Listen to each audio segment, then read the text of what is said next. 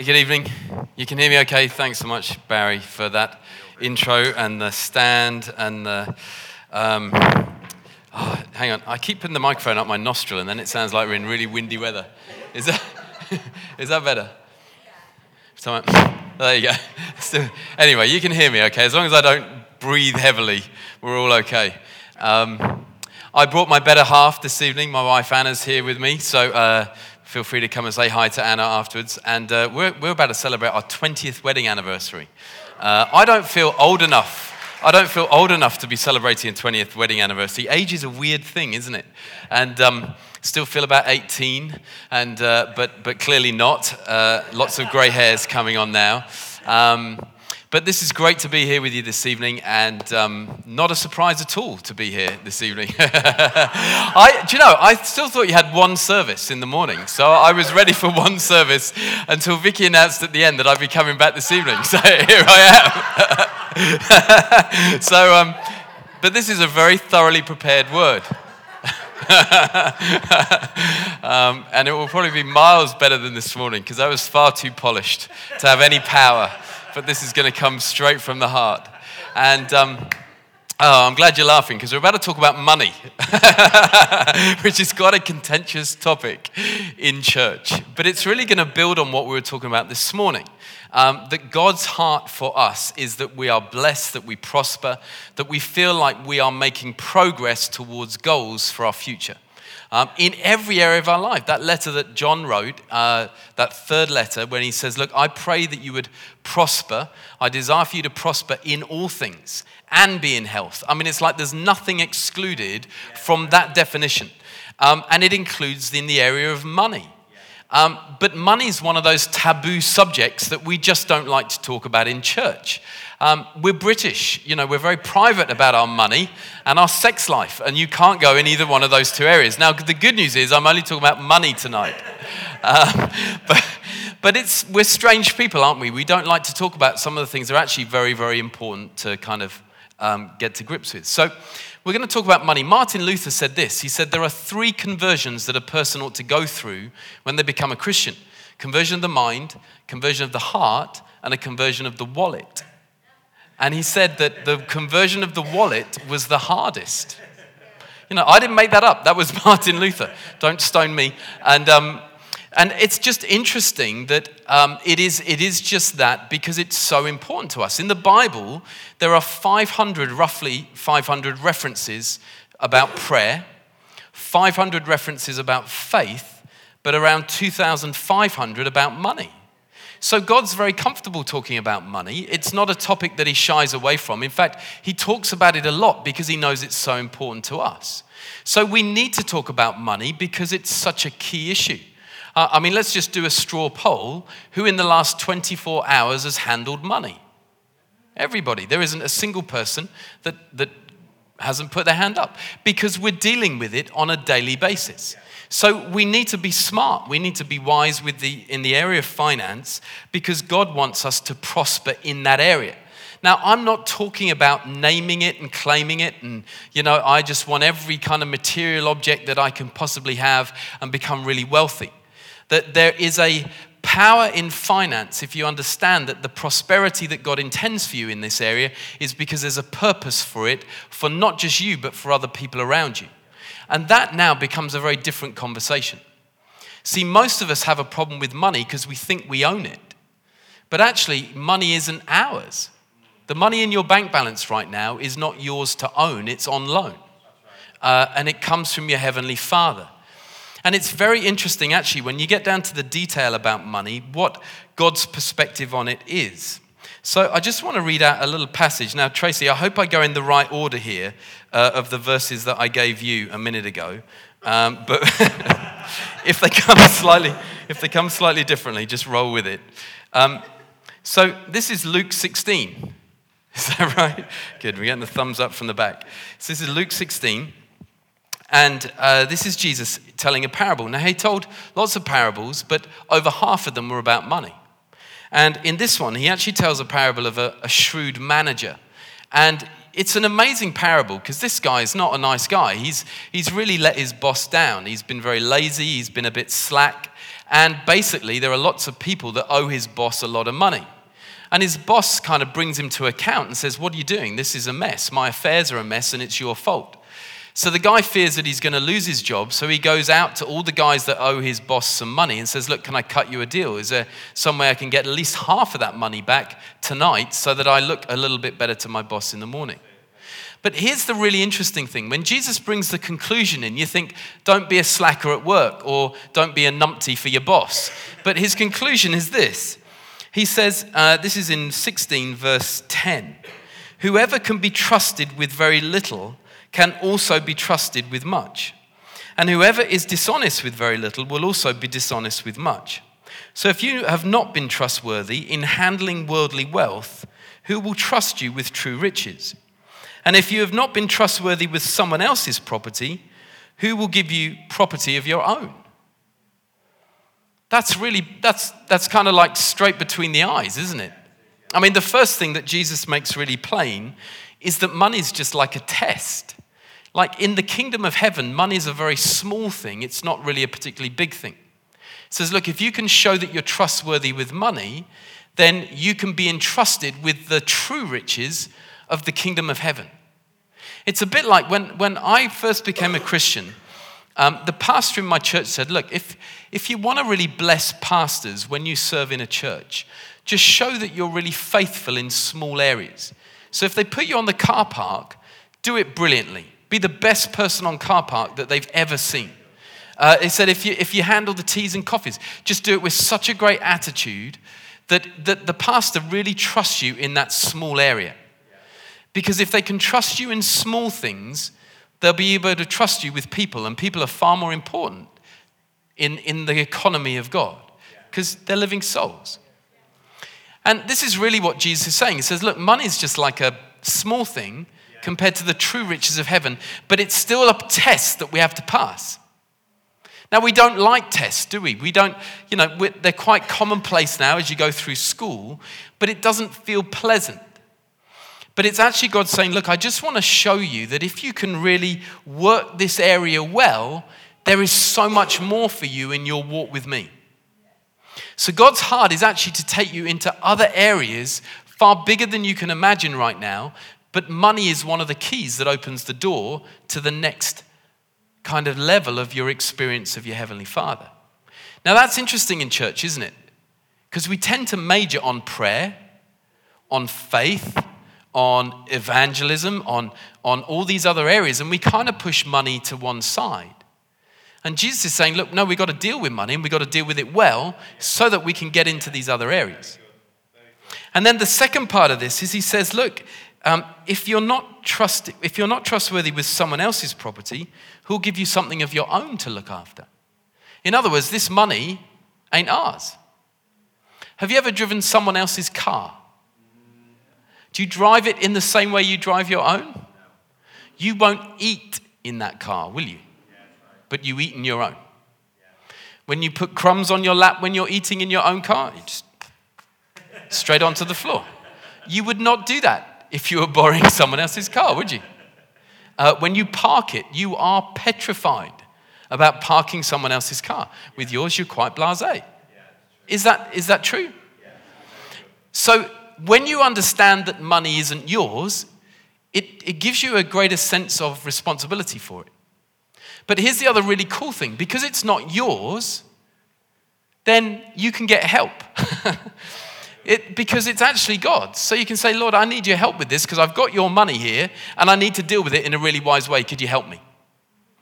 So now the responsibility is God's to help you steward his finances in a really cool way. So now you're getting help. And we need help. In the UK, we really need help because there are problems. And let me just give you some examples of some of the issues that are facing families right now. Um, at the moment, the typical family in the UK has about £13,500 on credit card. So that doesn't include the mortgage, that's just what they've borrowed. And about well, it's not about one in two adults, for every one in two adults that you meet, less, well, one of them will have less than £100 in the bank in savings. Now, that's not how much money they have in their bank account on payday, it's how much at the end of the month they've managed to save. Now, I, I don't know about you, but I find that quite a staggering statistic. Because what, what that basically means is that at least half of us are living hand to mouth. We kind of we get the money in, we use it, and then we need money to come in again, and then we use it. And that's why we're borrowing so much, because that's quite a hard way to live our lives. Just hand to mouth, hand to mouth. Because when there's a bad month and a few extra expenditures items come in, then we've got to borrow because we haven't actually managed to save any.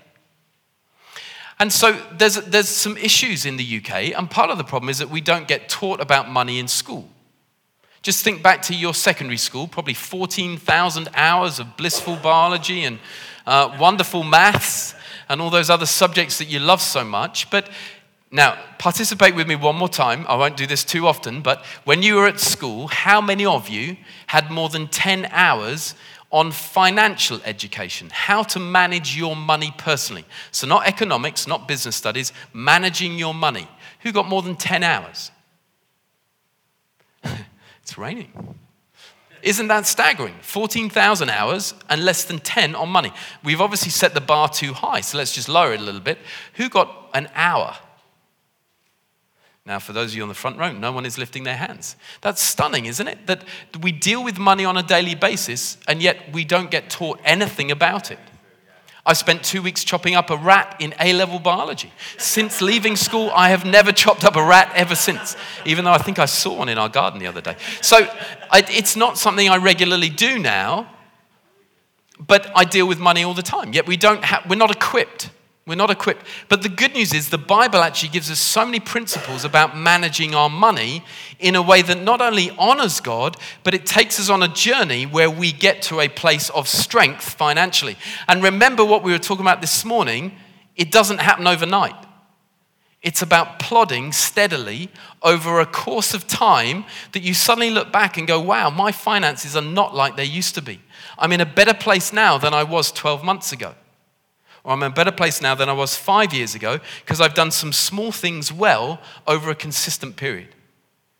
And so we're going to look at those just um, through, the, through the next couple of minutes or so um, and just talk about how to manage our money in a way that really honors God.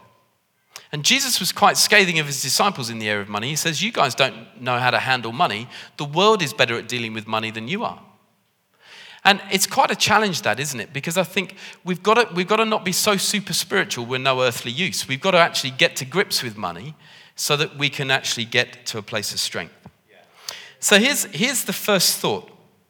And it's really this the way that we actually recognize God as the source of our provision is through the tithe.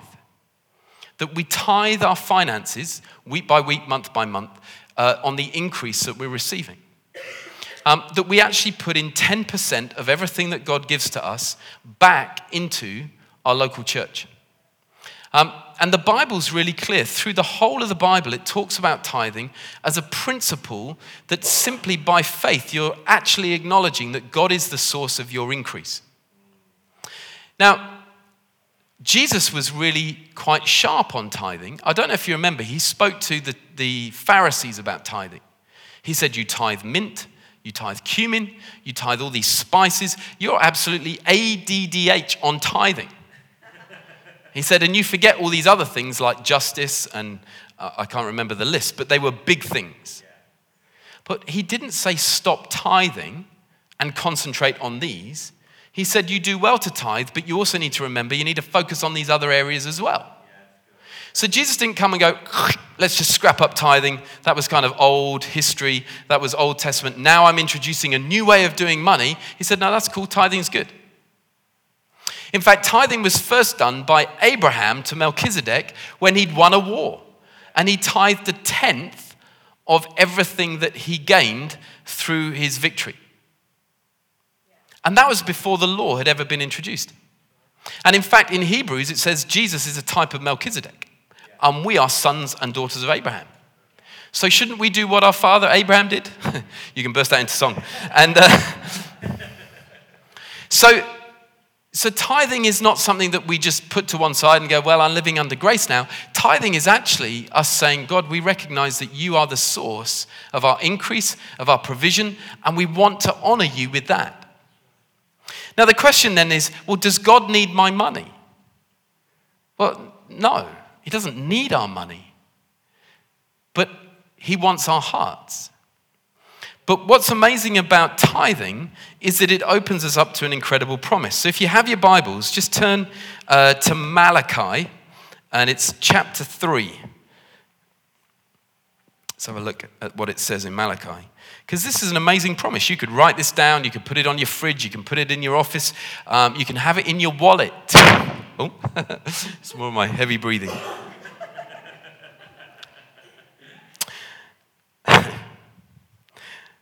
Someone said once, my, my wallet is like an onion. Every time I open it, it makes me cry. so don't put it in there if that's what your wallet does to you. But this is what Malachi 3, verse 10 says it says, Bring the whole tithe into the storehouse, that there may be food in my house.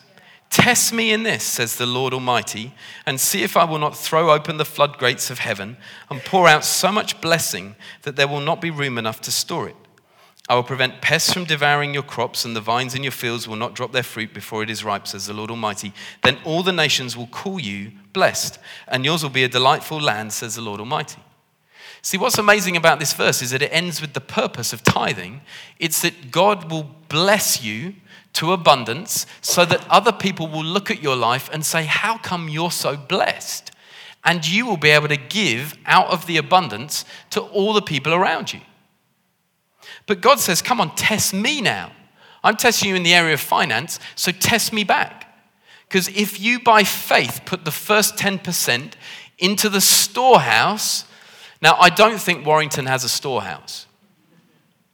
So the storehouse is your local church, because your local church is where you get spiritually fed.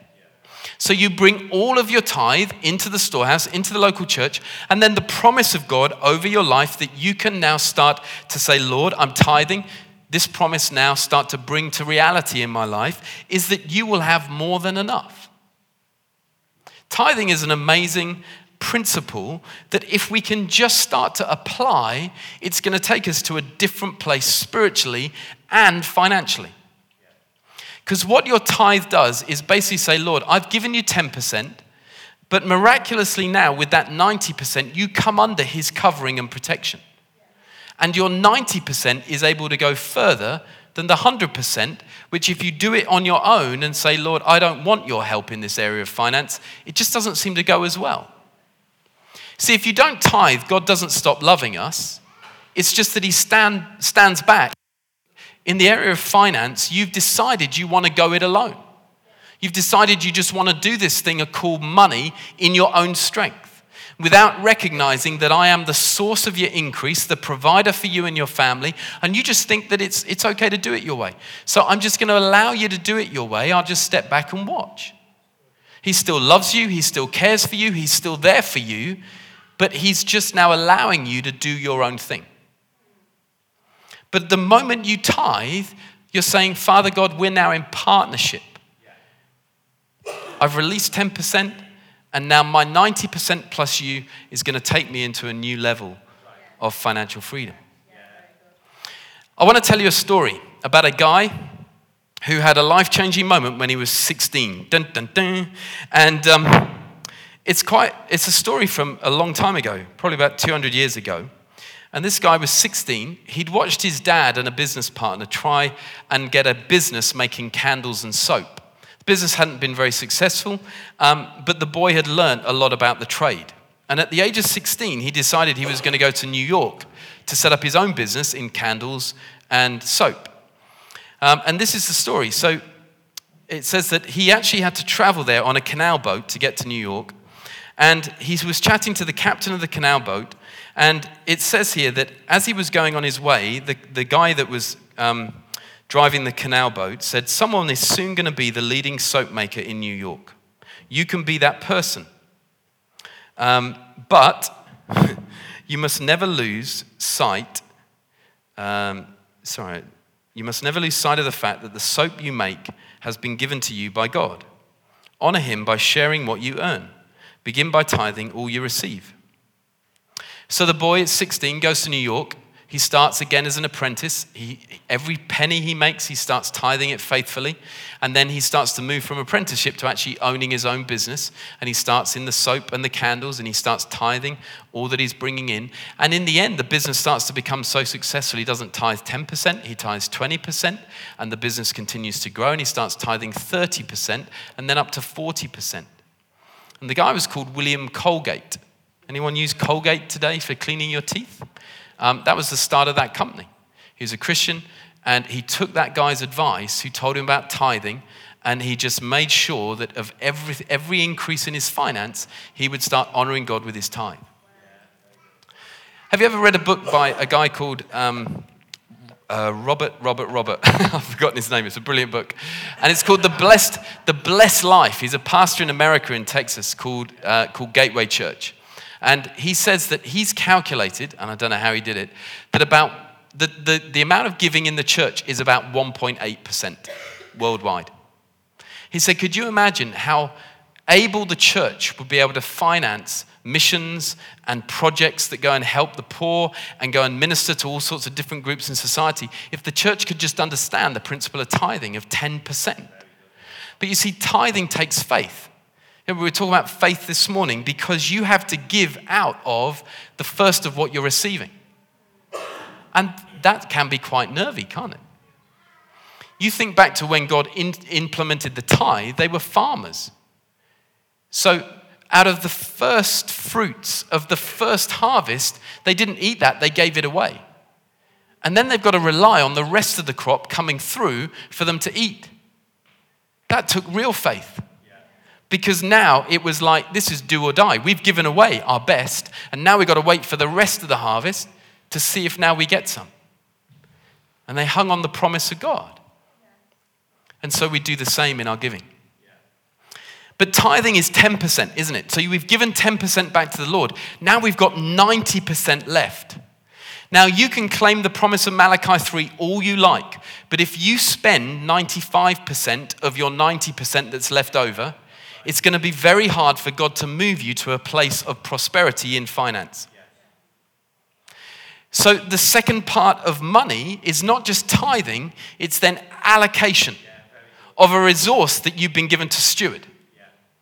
So, money is very simple. If you spend more than you're earning, you're getting less. If you save more than you're earning, you're accumulating money. So it really is only based on two things income and expenditure what you earn and what you spend. So if you tithe and then spend more than you earn, you're going to be in a difficult place. If you tithe and now you start to apply some of the wisdom of the Bible, you're going to be in a fantastic place.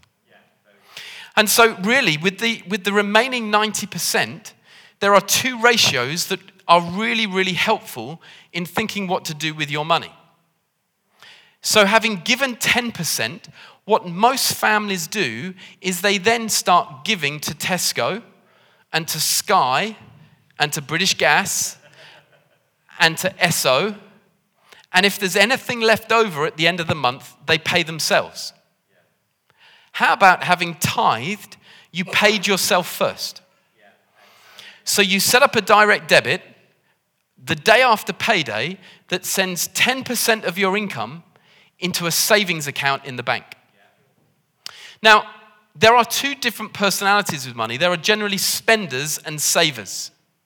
Okay, and, and, we tend to just split into one of two camps. Some people are very good at saving money and they have a, a tendency to be a bit stingy. And others are really good at spending money and giving quite liberally, but they find it hard to just actually keep anything in the bank. I'm not going to look at anybody. If that's a combination in marriage, it's a very interesting marriage. But the worst combination in a marriage is two spenders, because then there is no check on what is happening. But you cannot, I mean, just imagine. I mean, it's like a bath, isn't it? If there's less, if there's less water coming into the bath than's going out the plug, the level's going down. If there's more water coming into the bath than going out of the plug, the water's going up. It's the same in our money. So if you can deliberately and systematically, month by month, put an amount into a savings account. And if you are a spender, put it in an account that only gives you access after 30 days. So you have to ask for permission to get your money out. Speaking to some people. And, um, but, but that now is suddenly going to enable you to start accumulating some money. Now, I have heard some Christians say, well, that's not very spiritual at all. That's not living by faith. Saving actually means you are not depending on God. Well, that's not what God says.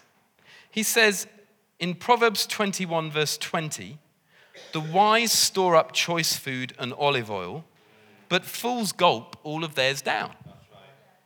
So he's basically saying if you spend everything that you earn, you are a fool. If you keep some back for later, you are wise. Who would like to be wise and smart? Who would like to be a fool? well, then just decide what you're going to do with your money. Now, some people have asked me, well, do you get out of your debts first and then save money? I, I think that it's probably the other way around. I think save some money first and then start getting out of your debts. And here's why if you never build up some savings, even if you're working hard to pay your debts off, and then something goes wrong, like the exhaust needs fixing on the car or the boiler breaks down, you've now got to borrow again to pay it off. So it's a bit like playing snakes and ladders. You feel like you're moving up the board, getting out of debt, and then suddenly you hit a snake and you go back down again. If you can save some money first, and then you hit a problem, instead of now going back into debt, you're simply using the savings that you've now accumulated. So before you do anything else, accumulate some money. Tithe and then accumulate some money. Now remember, this is a journey. It doesn't matter where you're starting from, it's a journey that you're going on to become prosperous in the area of finance. And it's small steps. It would be wonderful if you could just get a thousand pounds tomorrow. But unless you're going to go and rob a bank, win the lottery, or do something else illegal, it's probably very unlikely. So you've got to have a plan that says, right, in the next 12 months, I'd like to have a spare £1,000 in the bank that is like untouchable unless something goes wrong.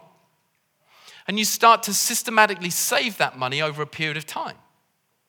If you've got £1,000 already, you might want to start trying to work out, well, how much do you spend every month?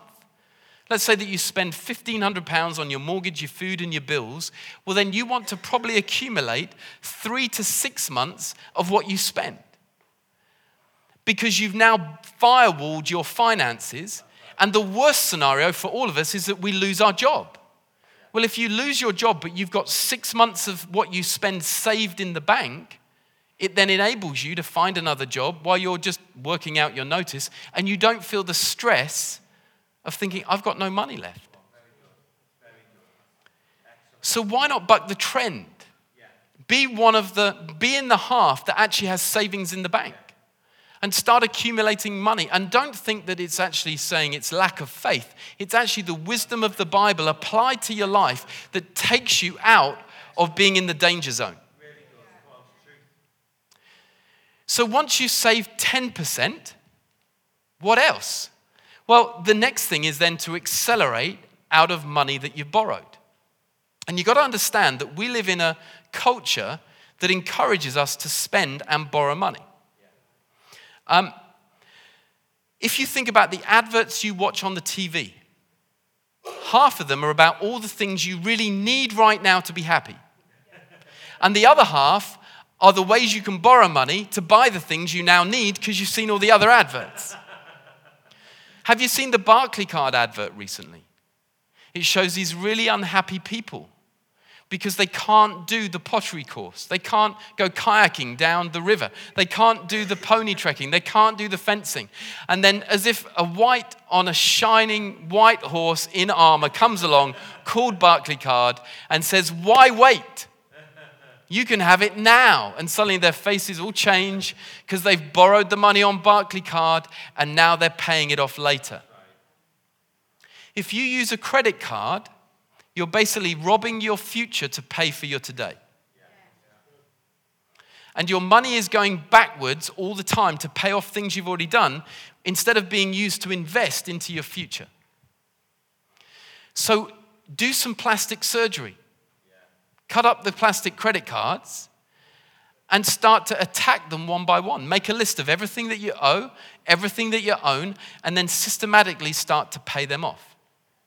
Because once you've done that, you can now start thinking about the long term. Because you're no longer in a cycle of borrowing and spending money, you can start to save and now invest money. And I want to show you what 2 Corinthians says, um, which is the verse that Barry's used tonight already. Um, about money and how God sees it. So if you can, I don't know, is this going to come on the screen? How am I doing for time, Barry? I'm okay. You're a good man. I'm just, I'm just getting into my stride. yeah, it could be a very intimate Bible study. So, 2 Corinthians 9 is a fantastic passage about generosity and giving. But in this is a real insight into how God sees our finance. In verse 10, it says, Now he supplies seed to the sower and bread for food, will also supply and increase your store of seed, and will enlarge the harvest of your righteousness. You will be enriched in every way, so that you can be generous on every occasion, and through us, your generosity will result in thanksgiving to God. You see, I love the way Paul describes this because he says, Look, your money is like seed. And some of it is to turn into bread so that you can eat, so that you can live today. But some of it is to sow back into the ground so that you can harvest in your future. So we've got to understand that if we're getting 100%, we've tithed 10 and we've saved 10 just for the rainy day, we haven't really sowed anything yet for our future. So, how about another 10% that you start to sow back into the ground for a future harvest that's coming down the line. So we have to find ways of investing our money. Now, investment's quite complicated. It, it's kind of been made complicated because we take one look and then we think, oh my goodness, this is, this is too confusing. Let's just put our money in the bank. Well, the bank is fantastic for saving money, but it's not really growing in the bank. Now, the obvious place to put your money if you're investing is your pension. And your workplace now has a legal requirement to set a pension scheme up for you. But what I'd encourage you to do is have a look at what percentage of your income goes into that work based pension. Because usually, when an employer sets it up, it's quite a low percentage. It could be like 2%, 3% of your earnings. And the temptation is to go, there you go, there's my future retirement plan all sorted. But what we've never done is a calculation of, well, if we put that money in month by month over the next 20 years, what do I have at the end? So have a look at what you're sowing. How much seed are you sowing? Because that, that chapter in 2 Corinthians says, according to what you sow, you will reap. So to be comfortable later in life, to reach a place where you're financially independent, we need to start sowing some generous seed into the ground to reap a harvest later. So start thinking like a saver and an investor rather than a spender and a borrower. And try to change the flow of your money instead of it going backwards into your past, start it going into your future instead. And turning some of that seed back into the ground for a future harvest. So, your pension is a good place to look at. You can look at various different investment funds and property, and we can't really go into where to invest money in a church service like this. But speak to someone who's an expert in one of those areas. But the challenge is at least find some money that's coming in every month to start sowing into your future. Because if you're not doing that, there isn't a harvest that comes later. Got to take some responsibility ourselves for what our future harvest is. So, finally, I just want to talk about the mindsets about money. The first one is that money is not evil. And I think sometimes when we're in church, because of uh, the verse in the Bible that says the love of money is the root of all evil, we kind of think, wow, we, we, you know, we shouldn't just touch money. Money's, it's like evil. But Jesus didn't say that. He said, look, money isn't evil. He said the love of money is evil. You can be a millionaire and not love money, and you can be homeless on the streets and really love it. So it doesn't matter about, it's not really measuring how much wealth you've got, it's about the heart condition. You put the money in the hands of a good person, it will be used for great things. You put money in the hands of a bad person, it'll be used for bad things. So, money is an area that God actually wants us to thrive and flourish in so that we can use it for better purposes. And He wants to bless this church, He wants to bless this congregation. He wants you to get wise with money, be money wise, and start a journey that takes you from strength to strength. But it starts by recognizing where you're at and making a decision about the next step that you've got to take. And obviously, when we're talking to a group of this size, everybody's going to be on a different place in that journey. But you've just got to make a decision that the next day, the next week, today, you're going to do one step that's going to take you on a different course to the one that you're currently going down right now. As you start to release ownership of your money and say, Lord, this is yours. I want to steward this. I want to treat it like I'm driving someone else's car. I want to do it in such a way that it really honors you because you are my Father. You're the one who provides for me, you're the one who blesses me, and I want to honor you with my, with my finance and my increase. Then God is going to show you ways in which you can take those steps to financial freedom. And His heart is that you have more than you need. And sometimes I think our goal is too small. It's not just about, oh, if we could just be okay, we'd be all right. I think God wants to overwhelm you with a sense of abundance so that there's an overflow that goes out from your life. But it's not an overnight journey, it's a journey that takes step by step, steady plodding that leads to prosperity, that takes you to a place where suddenly you look back and go, wow, I am, I am different from where we were before. Now, do you know what I'd love? I come back occasionally, and it's a great honor to come here. But wouldn't it be cool if every one of us, between now and whenever I next return, had a goal financially? Why don't you think for yourself? How much money do I currently have in my savings? How much money do I currently owe on my credit cards? What am I currently earning? And then why don't you set yourself a 12 month goal of what you want that life to look like 12 months from now? How good would it be if every one of us in 12 months' time had a testimony that said, My savings have gone up, my debt has gone down, my income has been blessed as I've tithed to the Lord, and we're doing great in the church? Because that's your Father's heart for you. It's God's heart for all of us. That we apply His wisdom, recognize Him for the increase, and go from strength to strength. Come why don't you stand? We're going to pray.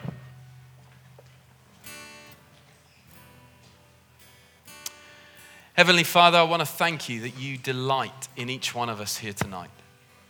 And Father, I want to thank you that you're for us. You're not against us. You never have been. You gave us your own Son. And your promise is that you will graciously give us everything we need and more.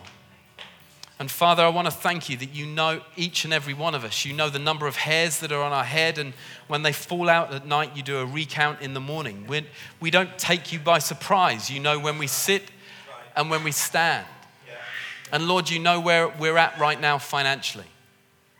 But I want to thank you, Father, that you are committed to us and that your desire is to prosper us. Your desire is that we would grow strength to strength in the area of finance. And Lord, I just want to pray that you'd encourage everyone here tonight, that you give them a sense of hope in their hearts that they can change their financial future that they don't have to look back in their past and think that their tomorrow is the same as their yesterday, that they can do things differently. They don't have to make big changes, just small steps that, if applied smartly over 12 months, five years, will take them to a totally different place in their finances. Father, I just pray that with the wisdom that we've looked at tonight that's in your word, you'd enable us, you'd strengthen us, you'd empower us to take responsibility, to reach maturity, to to take ownership of what you've given to us and give it back to you as good stewards. And Lord, I pray that this church would be not only blessed in the area of finance, Lord, but they would be blessed to be a blessing to the town of Warrington, to the region in the Northwest, to the nation of Great Britain. Father God, we pray for your favor on Barry and Vicky, on the leadership team, on the church, in every area of finances. And everybody said, Amen.